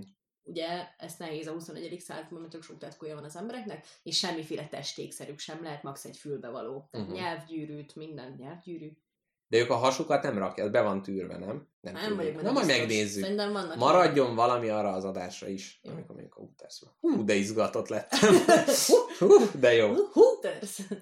Úgyhogy ennyit a Hooters egyenruháról, Hát káposztelepken nagyon nagy kört jártunk be az biztos. az egyenruhákból, tehát hogy gyakorlatilag amikor az emberek valamilyen egységbe akarnak tömörülni, és ezt az öltözetükkel meg akarják mutatni, de én nekem akkora kedvem lett most divatot tervezni. Tényleg? Aha, tökre kedvem lenne valamilyen egyenruhát megtervezni. Na, akkor majd ebéd közben előkapunk egy A4-es lapot, és És megrajzoljuk. a... megrajzoljuk.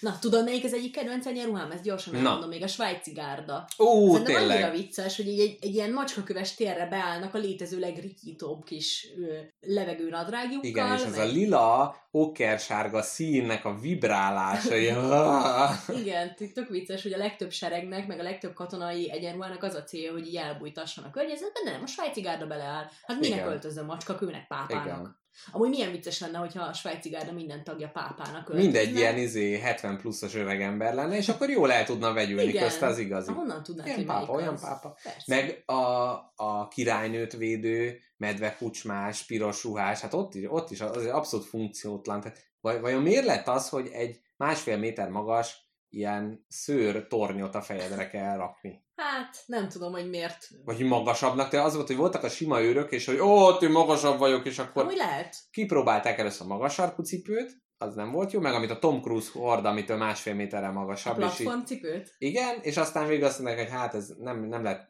benne jó masírozni, úgyhogy inkább a fejüket nyújtsák meg. Ú, meg erő jutott eszembe, és most már tényleg utolsó utáni Tegyük le. zárszó, tegyük le, Tegyük te tedd le, az, hogy képzeld el, az 1700-as években a diákoknak volt egyenruhája Európában, melynek része volt egy furkósbot. Kellett. Igen, milyen jó? De miért? Verekedni? Aha, önvéd, önvédelem miatt. Furkós bot része volt, és akkor az, hogy ők hordhattak, és akkor voltak ilyen izék, amikor ezt így leszerelték tőlük, és akkor ők küzdöttek, hogy de, de, nekik jár a furkós bot, hogy megvédjék magukat. Tehát a fegyverviselésnek ez egy ilyen, ilyen iránya volt. Na jó, hallgatók, ennyi volt az első szegmens, és akkor most egy kis átvezetés, és utána jövünk a második szegmenssel, ahol az elutasítással fogunk kardoskodni. Körbejárjuk, minden oldalára beállunk ennek az Elutasítjuk elutasításnak. egymást, a hallgatókat, Így van. a technikai személyzetet is elutasítjuk, Igen. és de most még a szünetbe, amit nem fogunk elutasítani, az egy jó meleg főleves. Ó, alig várom. Az én életemet ne zaklassad, nekem nem kell ez. Fog fel, ne zaklass, ne hibogass, engem hagyjál békén. Sziasztok, kedves hallgatók! Itt vagyunk a második szegmensbe, mely a komolyabb hangvételű témákkal hivatott foglalkozni, és ezúttal az elutasítás témáját fogjuk körbejárni. És akkor itt a Káposzta Lepkének régóta mézes madzakként húzott történetettel kezdeném, hogy nekem miért is jutott eszembe ez az elutasítás. Hát, akik fenték az oroszlán körmeiket, hogy itt majd valami szaftos magánéleti kérdés lesz, nem erről van szó, hanem egy szakmai elutasítás történetét mutatnám be. Ugyanis az én munka körömnek része az, hogy különböző emberek a világból, általában külföldön csinálnak társasjátékokat, elküldik az én társasjáték kiadó cégemnek, ahol az én feladatom ezeknek az értékelése, szortírozása és visszareagálás az embereknek. Illetve, hogyha van valami jó, akkor azt én dolgozok vele utána tovább. És tehát kicsit olyan vagyok ebből a szempontból, mint George Clooney, aki mindig odautazik azért, hogy elmondja a rossz hírt az embereknek, meg ő rúgja ki őket, tehát ugye 90%-ba elutasító üzeneteket kell írni, de most a minap egy csodálatos élménybe volt részem, ugyanis írt egy, azt hiszem Jasonnek hívták, valamelyik nagy egyetemnek a zenetudományi tanszékének a professzora, Jason. Egy olyan játékot talált ki emberünk, ami szerintem az utóbbi évek legelborultabb játéka, amit valaha kitaláltak, de nem rossz értelemben. Az volt a játékának a témája, hogy Chopinnek a, nem, Schubertnek, Schubertnek, Schubertnek a híres zeneszerzőnek a fejébe vagyunk mi gondolatok, és a játékosoknak egy 1800 valahányas téli utazás során Schubertnek a fejébe gondolatokként csodálatos zeneműveket kell összehozni az élmények alapján, amit Schubert lát. Tehát a játékosok a versengő gondolatok a fejébe, akik a zeneművet összerakják az élmények alapján, és van egy ilyen zeneelméleti része, tehát egy ilyen, hogy G-túr, nem tudom mi, ilyeneket gyűjtünk, rakunk össze, és akkor ilyen kombinációkba. Másrészt van valami nő, aki jön és blokkolja Schubertet az alkotásba, mert amikor a nővel kell foglalkozni, akkor, akkor nem tud a zeneművel, plusz a táj, plusz hogy az utazás során milyen emberekkel találkozik, kik inspirálják.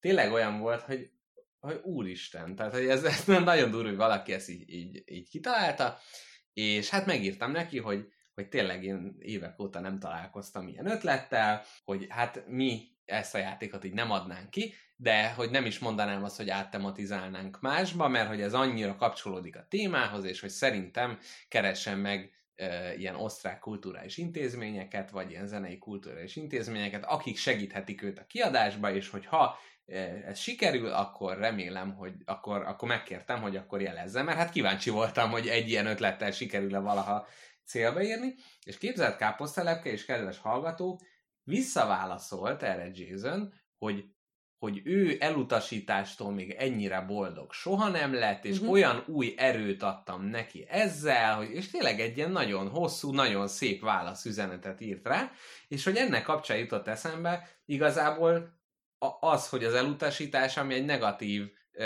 konnotációjú dolog, uh-huh. az most hirtelen egy ilyen abszolút pozitív, és azt írta, hogy made my day, minden, uh-huh. tehát, hogy teljesen hálás volt ezért a dologért. Ennek folyamányaképp most nem az én fényezésemről lehet, hát mondjuk lehet arról is szó, hogy ha, ha úgy döntünk, lehet, akkor, akkor lehet az, hogy most 20 percig hájjal kenegetünk engem, hogy milyen nagyszerű ember vagyok, de sokkal inkább arról, az jutott eszembe, hogy milyen furcsa az, hogy egy általánosságban negatívnak tartott dolog, pozitívan is el tud sülni, és akkor ennek kapcsán káposzteletkével beszélgettünk, hogy, hogy azért az elutasítás se egyféle tud lenni, uh-huh. és, és hogy ez, ez egy érdekes dolog lenne, amit körül lehetne táncikálni.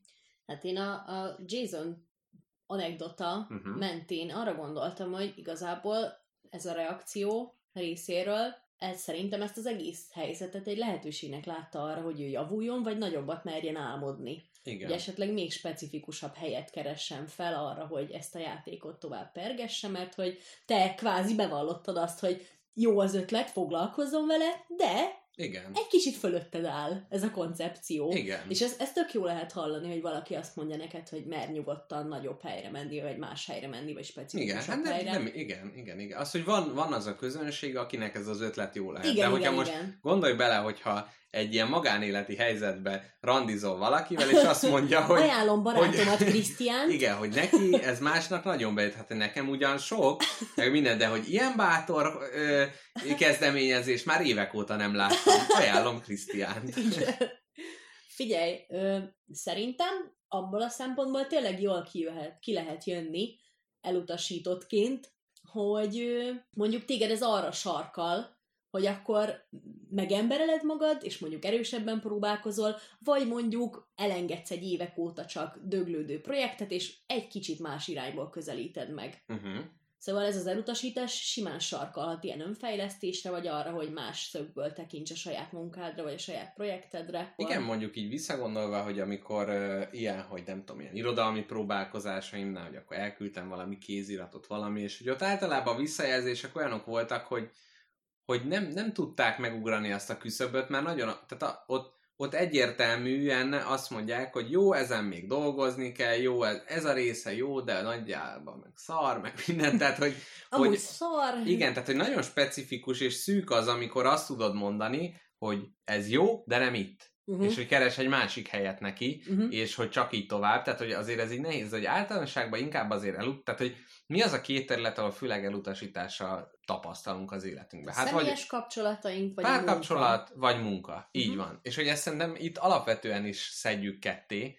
Sőt, én ezt még, még tovább szedném. Uh-huh. Kezdjük először azzal, amikor te vagy a fogadó fél az Mhm. elutasításban, téged utasítanak el, Igen, meg te Aztán vagy az meg- elutasító. aztán meg a másik felében beszéljünk arról, Mhm. hogy milyen, hogyha te vagy az elutasító. Plusz én még behoznám a munka és magánélet mellé a, a művészetet. Aha. Tehát, hogy alkotó vagy, mert ott ugye nagyon sokszor az van, hogy elutasítanak, de akkor ott tudod azt mondani, hogy azért, mert nem értenek meg. Igen. Tehát, hogy ott, ott van egy ilyen Vagy visszacsatolás. ez nem az én platformom. Igen, igen, igen, Igen. igen. nem tudom, szerintem, hogyha így, ha, ha művészettel foglalkozol, és készítesz valamiféle művet, tök mindegy milyen produktumot, akkor sokkal jobban megválogatod azt, hogy kinek adod a kezébe, Uh-huh. mert általában én például annak a kezébe sokkal jobban fosnék odaadni a produktumomat, akik hozzáértenek, és akik mondjuk őszintén egy szavokkal a porba aláznának Mhm. engem, hogy hölgyem, ez szar. Pedig, hogyha mondjuk játszok egy zenét otthon, vagy írok egy novellát, és öcsém odajön, hogy ez szar, hát kiröhögöm, és Aha. ad még egy löketet, mert hogy a gyerek úgyse ért ehhez. Aha, A művészet nem a kenyere. igen, igen, szóval, igen. ha szerintem rossz, az azt jelenti, hogy komplex, mély tartalommal, Hát, átszőtt. neki az, az, amit ő képvisel, adnak a közönségnek, ez nem megfelelő. Igen, és nekem ez még valahol művészileg még inspirál is, hogy uh-huh. nem mindenkinek van, mert nem mindenkinek akarom Aha. gyártani a produktumomat, szóval így az elutasítás Tehát ha öcsédnek tetszik, akkor kidobnád és kezdenéd mint a újra. szar. Megértette ez a fajék, akkor akkor ez nem jó. Bocsi. Túl egyszerű. Bocsi, öcsém. Tudom, hogy nem hallgatod, szóval mindegy.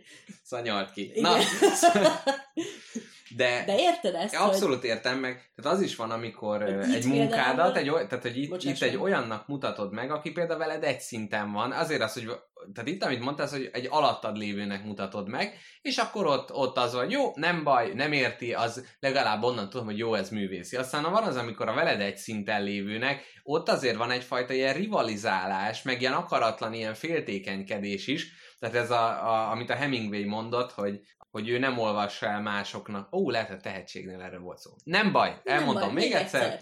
Szóval, hogy nem mutatja meg másoknak, vagy nem olvassa el másoknak az írásait, mert hogyha túl rossz, akkor elpazarolja vele az idejét, ha túl jó, akkor meg féltékeny lesz rá. Tehát, hogy ilyen formán az, aki veled egy blogban van, ott nem, nem annyira ö, tud jogos lenni ez az elutasítás, vagy az elfogadás, hanem hogy kicsit az a jó, amikor így, így valahogy távolabb mész. Hát én is nem, nem tudom, amikor anyukámnak megmutattam, amit írtam, és mindig lefosta a bokáját, persze, mert az anyám. Tehát, hogy az, az, az, az, mind, az mindig akkor kellett, amikor kicsit ilyen, ilyen önbizalom kellett, hogy az, az egy ilyen biztos, tuti, ilyen, izé, hogy mondják, hazai pályán, ott az tuti jó volt.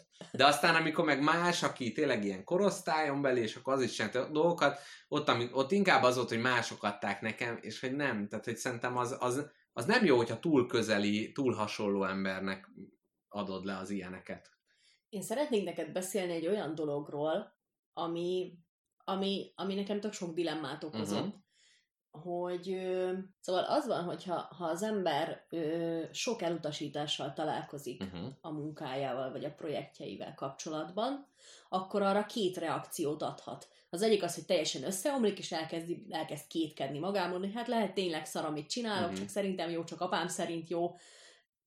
A másik meg az, hogy konzisztensen ezt az egészet lefosod, Igen. és megerősíted magad abban, hogy ah, ez nagyszerű, ezek hülyék, mindenki hülye. Eddig 200 reakciót kaptam, abból 200 negatív Igen. volt, de Van mindenki adott hülye. el életébe egy képet sem? Igen, és ez az egyik. Sajnos találkoztam már olyan esettel, ahol ez nagyon-nagyon keserűvé tette az embert, Uh-huh. aki, két, aki nagyon sok negatív visszajelzéssel.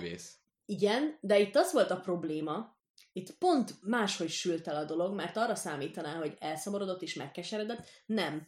Hogy itt minden egyes elutasítás után széttúráztatta magát, hogy ő az okos, ő a jó, senki nem érti Mhm. meg, és ebből olyan mérhetetlen arrogancia fakadt egy idő Mhm. után, hogy jó, de hát senki nem érti, én ezek felett vagyok, így, úgy, meg hogy tudom, hogy nem mondhatnék ilyet, de én ennyivel, meg ennyivel jobb vagyok, az ő művészetük sehol sincs, Mhm. az ő munkájuk sehol sincs az enyémhez képest, és egy idő után ez az ember teljesen összeférhetetlen lett nekem barátilag. Aha. Ez ilyen védelmi mechanizmus Inkább olyan, volt. hogy a víz, vízbe fuldokolsz, és úgy próbálod kinyomni magad, hogy másokat lenyomsz magad mellett. Igen, igen. Tehát, hogy az is szar, az is szar, mindenki szar, én vagyok a jó, nem értenek meg. Igen, mikor ilyen görcsös önbizonygatássá fordul át a dolog, És szerinted, amit csinált, az jó volt? igen, az egyértelműen jó volt, csak, Csak ezzel Csak csak ahogy ezek, ő viselkedett, ezek- így már Igen. el. Ez milyen érdekes, amikor a mellette lévő cselekvéssel rontja el azt, amit amúgy csinál. Pontosan.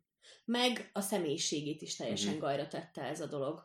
Tehát, hogy nyilván az ember csak úgy tudja folytatni, amit csinál, ha megerősíti magát folyton abban, hogy mégis jó, amit csinál, de ha ezt meg egy bizonyos egészséges határon túltolod, Uh-huh. abból olyan arrogancia fakad, ami megmérgezi a személyiségedet. Ez nagyon nehéz, nagyon nehéz pozitívan reagálni egy elutasításos szituációra. Például, hogyha ha randizol valakivel, úgy érzed, hogy jól mennek a dolgok, aztán hirtelen Tudod, mi nehéz mostanság? Aktív, vagy aktív elutasítást kapni valakitől. Azt az emberek úgy kerülik. Mert, mert az, az Inkább- direkt konfrontáció, Igen. hanem ilyen maszatolás van. Igen, hogy inkább ilyen gosztolod, nem, nem, írsz neki, igen. nem érek rá, és akkor egy idő A után arra gosztolásnak mi lehetne a szép magyar fordítása? így hátrébb lépsz egyet, Mhm. és, és hagyod, hogy történjen a... Aha, hátrahagyás. Aha. Pont, de ebbe tökre igazad van, hogy ez az ilyen, nem, nem lehet így direktbe azt mondani, hogy figyelj, nem érdekelsz. Legyen és ennyi szerinted, elég. szerinted miért nem? Mert nekem erre az az egyik tippem, hogy azon kívül, hogy az ember nem akar konfrontálódni, van, mikor így tudatosan nem nagyon tudja megfogalmazni azt, hogy ez a másik személy miért nem az, akit keres, Uh-huh. hanem van valami nagyon erős negatív érzése, vagy valami ilyen lap, nem is nagyon erős, hanem ilyen lappangó negatív érzése. Aha, aha. Amikor nem nem egyértelműen... tudod szavakba önteni, hogy igen, miért nem. nem tudod egyértelműen megmondani neki, hogy figyelj, hogy azért nem akarok veled tovább randizni, mert te 32 gyereket akarsz, én meg nullát, Uh-huh. hanem valamilyen lappangó, negatív érzésed van, és amit tudod, mi, mi a tök érdekesebben? Hogy ez nem az adott jelenre utal, hanem úgy érzed, hogy majd a jövőben esetleg uh-huh. valami lesz, ami miatt később Igen. összekülönböztök. És szerintem ilyenkor kezdik el gosztolni az emberek a másikat.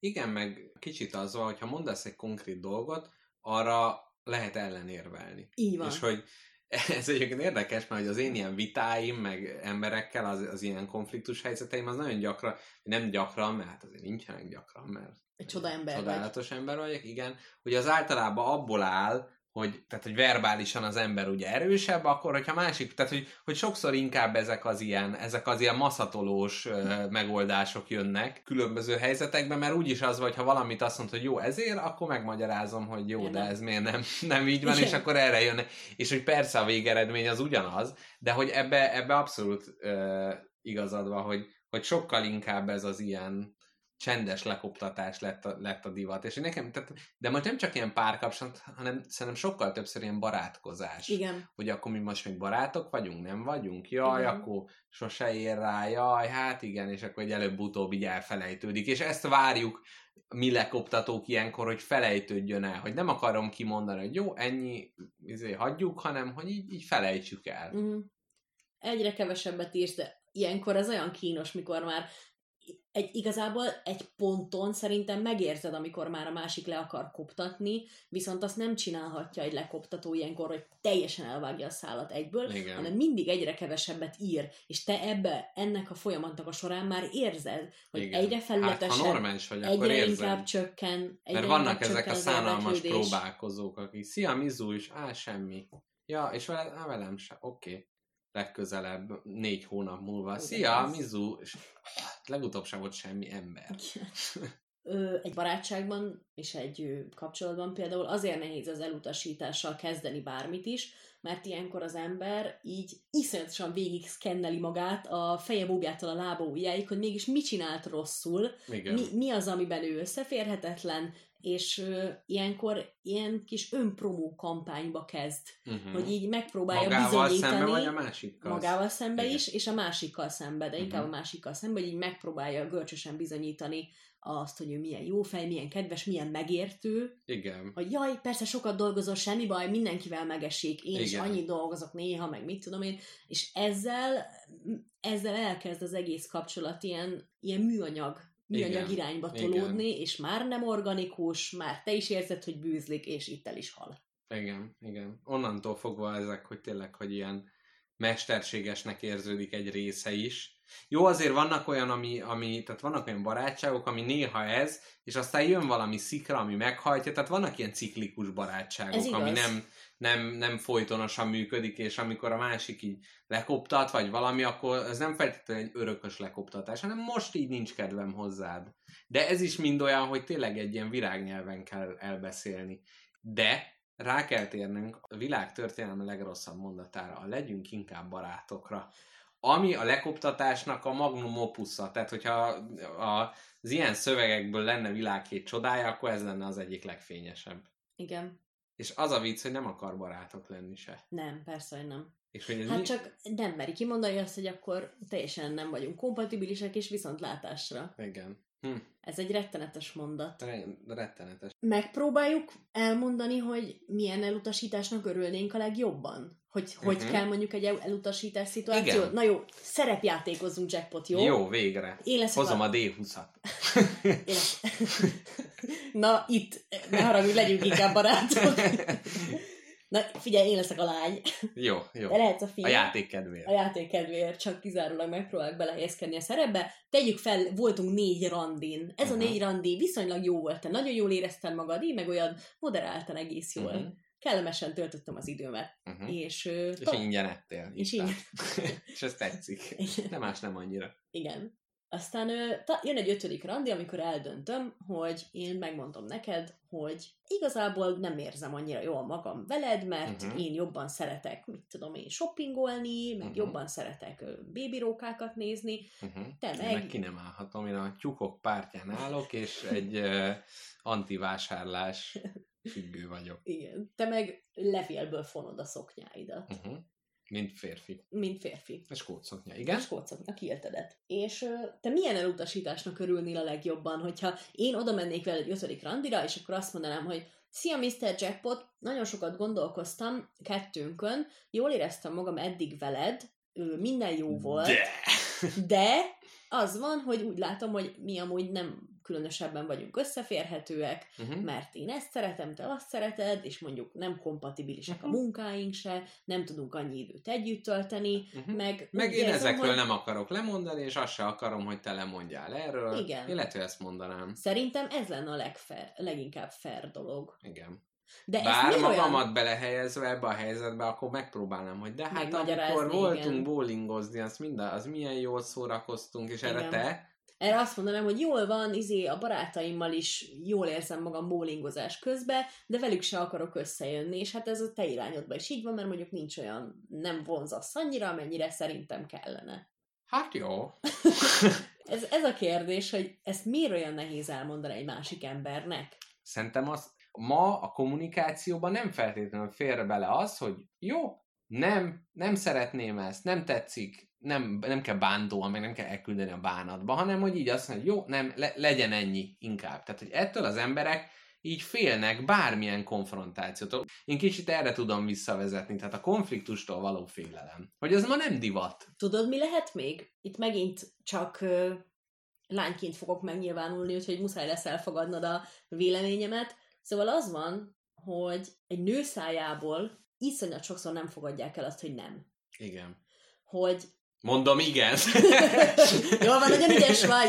Annyi, annyi, annyira sokszor történik velünk olyan dolog, amihez mi nem járulunk hozzá, és aktív nem mondás esetében is igen. kényszerülünk el, eltűrni ezt-azt, tetteket, meg szavakat, meg ilyesmi, hogy egyszerűen elkezdtünk nem hinni abban, hogy elég, ha csak szimplán azt mondom, hogy barátom, nem. Igen, mert arra azt mondják, hogy jó, de röre, de hogyha csak simán sinéfinézel, vagy így ügyeskedsz, akkor az, arra az nem egy, nem egy állítás, nem az, amire lehet valamit mondani. És igen, ez az ilyen férfi irányító szerep valószínűleg tényleg az van, hogy, hogy a férfibe is az van bele, nem is belekódolva, hanem az a reakciója a, a megszokások alapján, hogy jó, de akkor ő, ő még lehet, hogy azon tud változtatni, meg hogy mégiscsak ő, ő irányítja ezt a dolgot. Az a baj, hogy nagyon sokszor az egyik fél akarása, Uh-huh. az felülírja a másik fél válaszát erre az akarásra. Igen, igen. Ez Na. nagyon érdekes, hogy tényleg annyira ilyen egyirány, tehát hogy ez a ilyen teniszből, hogy az egyik adogat, a másik meg visszaadogat. Tehát, hogy így abszolút a szerva az a férfinál van. A jó, de én akarom érvel. Igen. De nem, de. De nem, de. de. Én nem tudom, te találkoztál már ilyen reakcióval, tehát szerintem a legrosszabb, a legrosszabb reakció, amit egy elutasításra adhatsz, az az, hogy utána egy ilyen elbocsátó szép üzenetként azt mondod neki, hogy jó, de te amúgy is egy kurva vagy, nem kell, ez sose tetszettél. Sose szerettelek. Sose szerettelek, sose, sose tetszettél, hugod jobb nő. Igen. Meg hogy jó, Hát ez- akkor ez menjél, amikor- akkor maradj egyedül örökre. Igen, ez biztos, hogy ilyenkor van egy ilyen, A becsületnek, mint hogyha a becsületét igen, sérteni. hogy azzal, ú, és ebbe belegondolni, hogy régen a becsület az mennyit számított. Hát hány ember lett csak azért öngyilkos, mert a becsületét Megsértették. folt- foltesek. Igen. Lehet, hogy ezt már más kitalálta, de akkor most kitalálom én is. Én simán csinálnék kurzusokat mindenféle embernek arra, hogy hogyan fogadja a nem szót. Igen. Hogy Azért, de én, én szerintem, hogy annyira beletenyereltünk ebbe. Az elutasítás kezelés aha, az az egyik leg, legnagyobb hiányosság és legnagyobb probléma a modern társadalomban. szerintem adni is, meg kapni is kurva nehéz ez. Igen, Mert mindegyikbe csorbul kicsit a, Igen. az éned. igen. Ez milyen érdekes, hogy a kommunikációs társadalomban, ahol mindenkivel kapcsolatba kerülhetsz, azt mondja, hogy mindenről beszélni kell, minden, ez mozgatja a világot, ott mégis van egy ilyen alapvető gát. Igen. bennünk van az, hogy mindenkinek jót kell, jaj, nem lehet elutasítani. Nem, el lehet utasítani, csak tisztességesen tetted. Úgy tedd meg a másikkal, ahogy, veled te, ahogy te elvárod, hogy veled csinálják. És te is fordítva utálnád, hogyha csak így maszatolnának, és Igen. akkor így a sorok között kéne olvasni, hogy jaj, akkor Marikát most még akkor írjak rá Facebookon, letiltod, de a izéről, akkor még írok neki a kamu profilomról. Ja, igen, meg ez a, hát ő hat platformról letiltott, de a hetediken nem, és az lehet, hogy azt jelenti, hogy még egy kicsit azt akarja, hogy keressem. Igen. És az a durva, hogy sokszor tényleg ez a gondolatmenete a letiltó félnek, Igen, hogy dolgozzon meg értem, igen, hogy ezt meg ezt a játékokat le kell nekem is játszani, igen. mert minden barátom, akivel erről a témáról beszéltem, lejátszotta, és neki működött. Igen. Hogy valamiért így a társadalom elkezdett, elkezdte ezt a játszmázást, Ez egy diszfunkcionális dolog, ez egy, ez egy de őrület. mivel mindenki csinálja, ezért neked is követnek kell. Vagy, vagy neked is azt kell gondolni, hogy a másik is ezt csinálja. pontosan, Tehát, hogy ő is része a játéknak. pontosan. Ez, fú, ez egy nagyon csavaros dolog. Igen. Nagyon csavaros dolog. Lehet, hogy ezért nem lehet őszinte elutasítást adni, mert ez egész ismerkedési folyamat teljesen őszintétlen. Igen. Meg minden, minden ilyen, Mm. ilyen patika. Nem, nem te vagy őszintétlen, Mm. hanem a folyamat. Tehát ilyen patika mérlegen van kimérve az, hogy mennyire közeledhetek, hogy ne ijesszem meg, Mhm. mennyire kell elhúzódni, hogy ő húzódjon közelebb, és, Ó, és hogy itt az őszintétlenség, tehát azt mondod neki, hogy hát figyelj, jól vagyok, nem gáz, hogy nem írtál egy hónapig, miközben otthon bőgsz a párnádba, hogy miért nem egy De nem hónapig. szabad kimutatni, mert azzal szabad gyengének mutatod azzal- magad. Igen, és nem mondod meg neki, hogy figyelj, Zsuzsi, kell lesz. Igen. Ennyi. És, nem, és ez Hm. kurva nehéz kimondani, mert abban a pillanatban, amint kimondod, abban a pillanatban támadható vagy, mert felfedted, hogy, Igen. hogy Igen, és hogyha Zsuzsi vannak. azt mondaná, hogy mégse, akkor az van, hogy akkor te pofára estél. és Tehát Zsuzsihoz, tudja, tehát Zsuzsihoz. Zsuzsihoz úgy kell közeledni, hogy legjobb esetben kicsit oda csulelni elé, és akkor úgy tapogatózni, hogy na, akkor most Ja. még van, val- van valami? Nem azért, mert én nekem mindegy. Igen, jó. De- Igen, szóval, hogy ez az egész folyamat valamiért annyira ilyen őszintétlen lett. Nem tudom, hogy máskor milyen volt, ez nem ilyen a mai világban minden rosszabb. Igen. Hát Csak, csak én a mai világ- világban vagyok fiatal, és itt igyekszem a, Persze. a Régen a szerelmi házasságok nélkül nem jelentett ez olyan probléma. Na, elveszed, az kész. Nem volt ilyen, hogy Mr. Jackpot foglalkoznunk kell a másik oldallal is. na, Hogy mi van, hogyha mi adjuk az elutasítást. ú, Itt igen. most én kezdeném anekdotával a történetet. Gimnazista voltam, amikor is volt egy ilyen nagyon pici baráti társaságom. Lényegében hárman voltunk, akik így Mhm. mindig, minden nap együtt ebédeltünk. És tök jó barátok voltunk, ilyen suli utáni tevékenységeinket is együtt, foly, együtt folytattuk. Uh-huh. És egyik napon megpróbált velünk ebédelni egy harmadik lány, egy negyedik lány, bocsánat. És mondtuk, hogy jó, persze, ülj ide. És ott, ott ebédelt velünk, és onnantól ezt ő, ezt ő mindennapos meghívásnak vette, és minden nap odaült hozzánk, ami nem lett volna probléma, hogyha bármit is hozzáadott volna az egészhez, Aha. annyira, ki, annyira hihetetlenül kilógott. Azt képzeld el, mint hogyha egy, mint hogyha egy Csaba tyúk közé Egy lámát be. egy lámát oda tennél, és így nem tudod semmihez hozzászólni. Milyen nem, kedves, hogy egy tyúkkal asszociáltad magadat, meg a barátaidat. igen, mert, mert itt csak a különbözőségeiket Ja, akartam, a, különbözős, a láma és a tyúk különbségét Mhm. akartam kiemelni, nem az én csodálatosságomat. Igen, igen, szép. Láthatóan nem élvezte a társaságunkat, nem nevetgélt a vicceinken, nem értett semmit, pedig Isten látja, lelkünk próbáltuk bevonni, elmesélni neki a referenciákat, amint szórakozgatunk. Igen. De hogy Ez nem, úgy nem megy, hogyha ő nem tud hozzáadni semmit. semmit. Ez, ahogy így elmondod, ez tipikusan az, aki ilyen kicsit kívülálló, és akkor otthon meg, megbögdösik a szülők, hogy na, me, ve, vegyél erőt magadon, menj oda hozzájuk. És pontosan ez volt nekem nagyon nehéz, hogy nekem is tök nehéz volt barátokat szerezni, mert én is bénáztam, nagyon nehezen találtam a közegemet, én is bepróbálkoztam száz meg száz helyen, és mindig az jutott eszembe. De levetted hogy- a jeleket, hogyha ha érezted, És hogy nem a- vagy odavaló. Amúgy nem biztos, hogy mindig időben. Uh-huh. Lehet, hogy bennem volt az a dac, hogy de én akkor is megmutattam, hogy milyen jó fej vagyok, és erőlködtem. Ez, az elutasítást halva bekapcsolt bennem ez az ösztön, hogy akkor erősebben kell próbálkozni. Uh-huh. És eszembe jutott, hogy mi van, hogyha ez a Katika is egy én, aki biztos, hogy nagyon jó fej, csak Aki még most egyszerűen... egy hernyó, de még kell neki az, hogy ő bebábozódhasson, és egy Igen. És egy pillangóként. igazi Egy káposzta káposzta lepke. lepkeként, aj, de gyönyörű! És ezért a végtelenségig türelmesek voltunk vele, és tényleg úgy igyekeztünk, de annyira nem működött, annyira nyilvánvalóan bűzlött az egész, és egy idő után elkezdett ez a mi barátságunkra is rámenni, és így Ú, hárman is romlott már így- alma volt a kosárba. uh-huh, A tyúkok közé egy romlott alma. Ajjajjaj. uh-huh.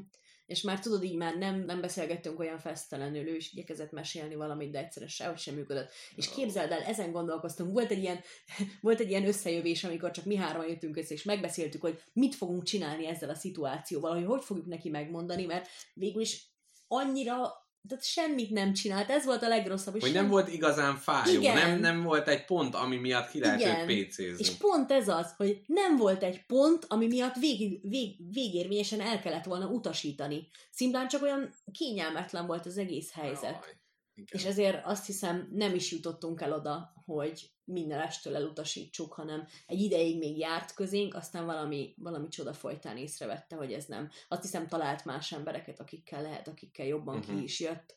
És nem Képzel vele volt a baj. Nem vele volt a Ja, baj, ja, csak, aha. csak, csak szimplán nem. Nem volt meg a kémia. Igen, úgyhogy emiatt rosszul érzem magam, mert megérdemelte volna, hogy időbe szóljunk neki, hogy esetleg addig megpróbáljon új barátokat keresni, vagy máshol És próbálkozni, így de... a halálos ágyadon nem akarod őt kiengesztelni emiatt? nem. Ne hívjuk el a Hootersba a hallgatók pénzét. Kicsit úgy vagyok ezzel, hogy az általános iskola, meg a középiskola az, minthogyha egy ilyen a gladiátoroknak az ilyen felkészítő edzés lenne, amikor minden ilyen kirekesztés, nyomor, szerelem, mindenem végigmész, csak ilyen fakardokkal, meg mindennel. Még igazán semmi se számít. Igen. De hogy akkor tapasztalod meg először, és így visszagondolva meg, azért nagyon erős dolgok ezek. Jaj, nagyon. De te mit mondtál volna ennek a lánynak? Hogy lehetett volna ezt úgy Semmit, megoldani, hogy senki se semmit. sírüljön? Semmit.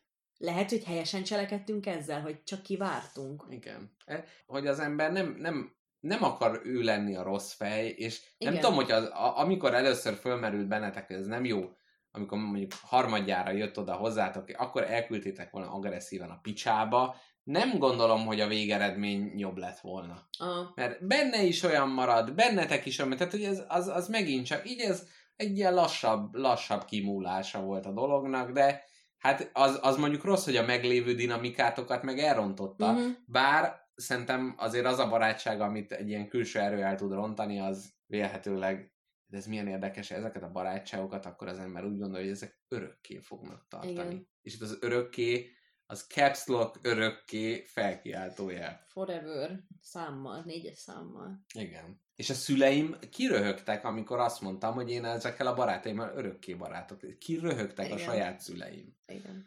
Én, én most is azt mondom, ezt lehet, hogy már egyszer mondtam neked, hogy én, én azokat a barátaimat, akikkel már mondjuk nem tartom a kapcsolatot, de gimnáziumban három vagy négy évig ők voltak a legjobb barátaim, és mindent megosztottam velük, meg mindent együtt csináltunk. Én nem gondolom azt, hogy ők akkor nem voltak a barátaim, azért, mert már Persze. most már nem azok. Persze. Akkor, abban a periódusomban ezekre az emberekre volt szükségem, ezekkel az van. emberekkel találtam közösséget, Igen. és az, hogy ő ez nem én is... diszkreditálja utána Nem, azt. nem.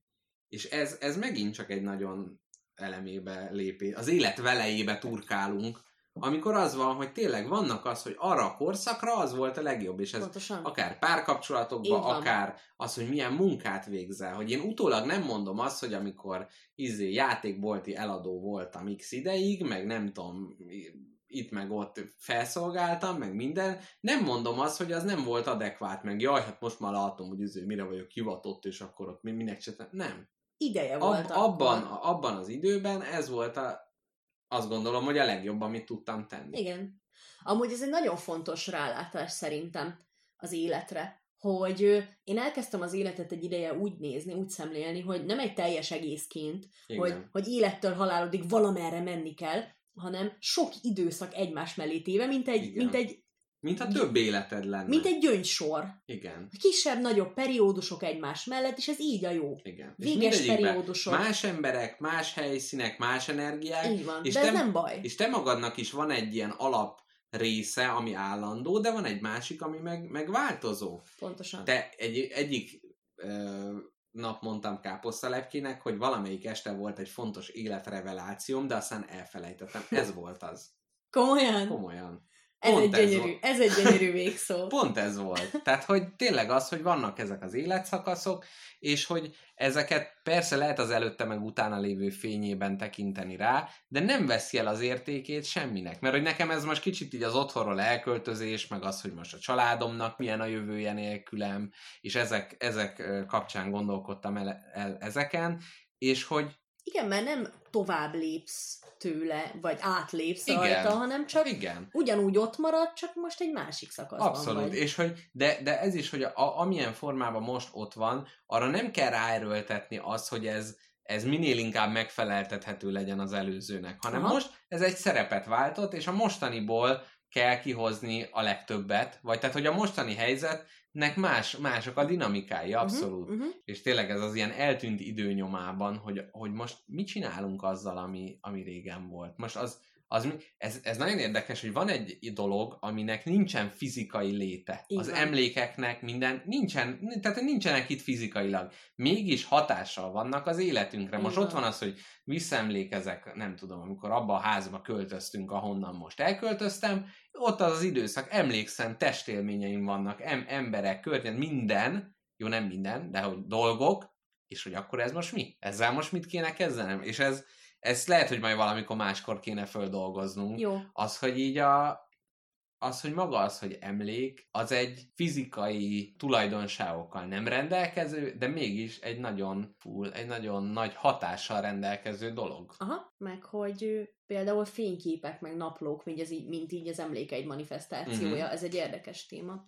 Na, de Mr. Jackpot, én nagyon köszönöm neked ezt a beszélgetést, most már nagyon jól esett.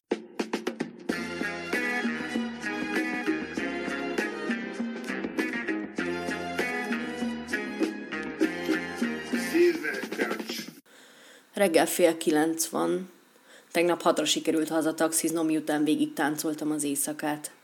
Maradtam volna tovább is, ha fél négykor nem jön egy e-mail, hogy holnap reggel nyolctól a cég minden egyes dolgozójának kötelező meeting van. Jézusom, leszünk vagy százan. Mi a francnak annyi ember? Na mindegy, nem az én dolgom.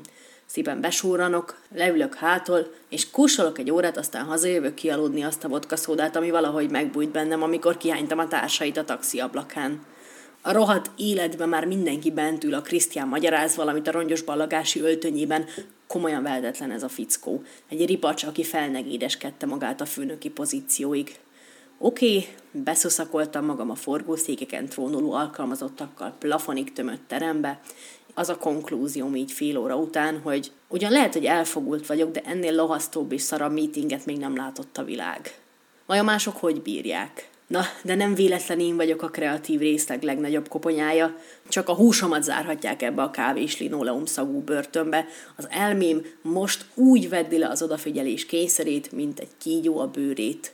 Nem fogom én ennek a szar kapitalista kócerájnak vérző cserzett tenyérre húzni a szekerét egy centivel sem jobban attól, mint amiért fizetnek. Megcsinálom, amit meg kell munkaidőben, de ezen a meetingem nekem ne papoljon senki, a családias környezetről, meg a csapatépítésről, meg a teljesítmény maximalizációról. Jó sokan vagyunk. Vajon hányan vannak, akik kávéztak reggel, de nem volt idejük mosdóba menni, és most gigászi küzdelmet vívnak némán a saját testükkel. Megpróbálom a mimikából kitalálni. Ki grimaszol a legfájóbban, amikor Krisztián egy újabb témakörbe kezd. Aztán mi lenne, ha körbeadnék egy névtelen levelet címzet nélkül, pusztán azzal a szöveggel, hogy tudom, hogy csalod a feleséged. Vajon kihez juttatnál a szemforgató tömeg? Vagy hány gémkapcsot tudnék úgy beledudosni a számba, hogy ne vegyék észre, ha hozzám beszélnek. Hmm, nyelvem alá kb. négyet, aztán az örlőfogok mellé még minden oldalon egy-egy. Úristen, mennyivel jobban ki lehetne használni ezt az időt, mint a céges fejmosás. Most például kipróbálom, hogy akárhányszor kimondja Krisztián az ő betűt, hármat kattintok a tollammal. Az U betűre meg tapsolok egy halkat. Már is jobb ez a nap. Jobb ez a meeting. Most meg akkor kipróbálom azt, hogy pontosan akkor fújom ki a levegőt, amikor ő beszívja. Na jó, hogy valami hasznos is történjen, megnézem az e-mailjeimet. Na, úgy látszik tegnap részegen, nem hogy megnéztem mindent, de még válaszoltam is rájuk. Például erre itt Varga Krisztiántól nézzük csak. Azt írja. Ki vagy rúgva azonnali hatája, holnaptól ne is lássalak. Hm, tegnap énem erre azt írta, hogy rendben te majomember haj meg akkor. Milyen előzékeny vagyok részegen. Még jó, hogy eljöttem erre a meetingre. Most már legalább ide is hányhatok. Az expedícióvezetők naplóikban gyakran arról számolnak be, hogy amikor egyik utitásuk elkeveredett a csapatuktól, és csak napokkal vagy nehogy Isten hetekkel később találtak rá, az illető nem, hogy nem ugrott a nyakukba örömében, de gyakran arról sem volt tudomás, hogy őt egyáltalán elveszettként tartották számon. Szívesen olvastam eféle beszámolókat szabadidőmben, de soha nem sejtettem, hogy egy hozzám hasonló projektasszisztens valamikor a saját bőrén fogja tapasztalni, hogy milyen lehet a civilizációtól 10 méterre bolyongani úgy, hogy már magam is elfelejtem, hogy melyik irányba is kellene a következő lépést megtenni. Ártatlan játéknak indult az egész. A hétindító meetingünk hosszabbra sikeredett a tervezetnél, azon kívül, hogy a szememmel épp a felszólaló felé bámuljak, nem nagyon volt más elvárás. Először azzal ütöttem el az időt, hogy az asztal szélének receit próbáltam leolvasni, mutatóujjam hegye egy bakelit lejátszó tűjévé változott, és próbált a barázdákból a fejemben zenét komponálni. A kísérlet sikeres volt, bár úgy értékelem, nem lenne belőle aranylemez, így inkább átpártoltam unaloműző foglalkozásom keretei között az illatszer kémikus szerepre. A mellettem ülő kollégám kipárolgásait szimatoltam, és próbáltam az orromban alkotó elemeire bontani azt, hogy aztán ezekből az elmém boszorkány konyhájában újra kikeverhessem az álmosan pislogó szélszes eszenciáját. Azonban hamar kiderült, hogy ezek az elfoglaltságok korlátosak, és csak rövid ideig tudnak lefoglalni, így elhatároztam, hogy gyerekkorom hősének Alexander von Humboldt expedíciójának nyomába eredek, és az elmém segítségével végigjárom a dzsungelt, az Orinoco és az Amazonas között felfedezve az addig ismeretlen összekötetést a legvadabb őserdőben. Az első prezentáció közben összeállítottam a csapatot és a felszerelést. Ebben igyekeztem a nagy német elődöt követni, de hibáiból tanulva nagyobb hangsúlyt fektettem a különböző helyi nyelvjárásokat beszélő segítőkre és a különösen veszélyes rovarok elleni védekezésre. A marketinges hozzászólásából kibontakozó monológ csak halk távoli durzsolásként jutott el hozzám, miközben én az elmémben folydogáló Orinokón eveztem fölfelé. miközben egy misszionáriussal folytattam élénk eszmecserét a nyílméregbékák és az egyistehit kapcsolatáról. Amikor a hajunkat hátrahagyva gyalog folytattuk utunkat a füllesztő dzsungelben, akkor felálltam a helyemről. Oda mentem a vízautomatához, és töltöttem a poharamba a jéghideg vízből, és mosolyogva kortyoltam a füllesztő hőségben. Hamar elszigyeltem magam a csalástól, így gyorsan visszaültem a székembe, egyetértően biccentettem a kisfőnöknek, majd a fejemen belül nekiláttam a macsetémmel gondosan kaszabolni a liánokat és a páfrányokat. Az éves stratégiai pontok kitűzésénél kaptam el a trópusi betegséget. Addigra már annyira hatással alá kerített a koponyámon belüli expedíció vezetése, hogy a fizikai testem csak egy halvány árnyék volt a háttérben. Rázott a hideg, úsztam a verejtékemben, egy indián kamaszfiú gyógyfővekkel töntette le a testnyílásaimat. Éjszaka pumák üvöltése közt hánykolódtam, rettegő majomhangok között halva szűrődött át a következő. Akkor azt hiszem, hogy ennek a feladatnak a projektasszisztens lesz a felelőse, jól mondom? A spanyol ajkú pap mellettem gubbasztott és darálta a rózsafüzért. Egy francia tengerész azt javasolta, köpölyözzenek meg. Az indián fiú szó nélkül még több kokalevelet tömött a számba. Hatalmas dörgés kíséretében elerett az eső, annyi erőm is alig volt, hogy ne lélegezzem be az esővizet. Az utolsó tartalékaimat mozgósítva egy pillanatra megtaláltam a kapcsolatot a meeting roomban ülő testemmel, és sikerült a szájába adni ennyit. Természetesen rám számíthattok. Azok hálásan bólogattak, majd az előadó tovább lépett a költségvetés tárgyaló diára.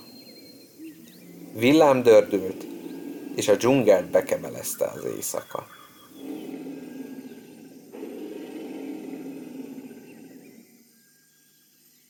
Köszönjük szépen, kedves hallgatók, hogy velünk tartottatok. Ez volt a Spagetti lakóautó 23. adása, amennyiben nem a 24. 23. 23. adása. Én káposztelepke voltam. Én pedig Mr. Jackpot. Vigyázzatok magatokra. Igen.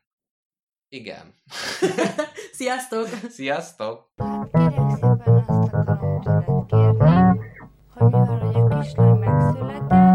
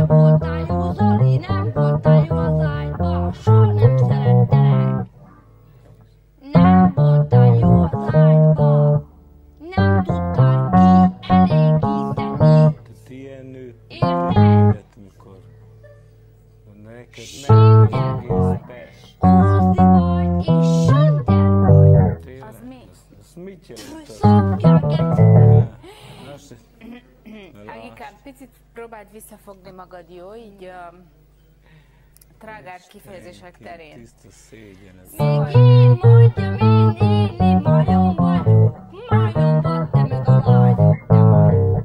Szerencsé, Mi az, hogy megfogni? Azt mondta Luper, azt mondta Luper, ha lejön Bátumba, egy az.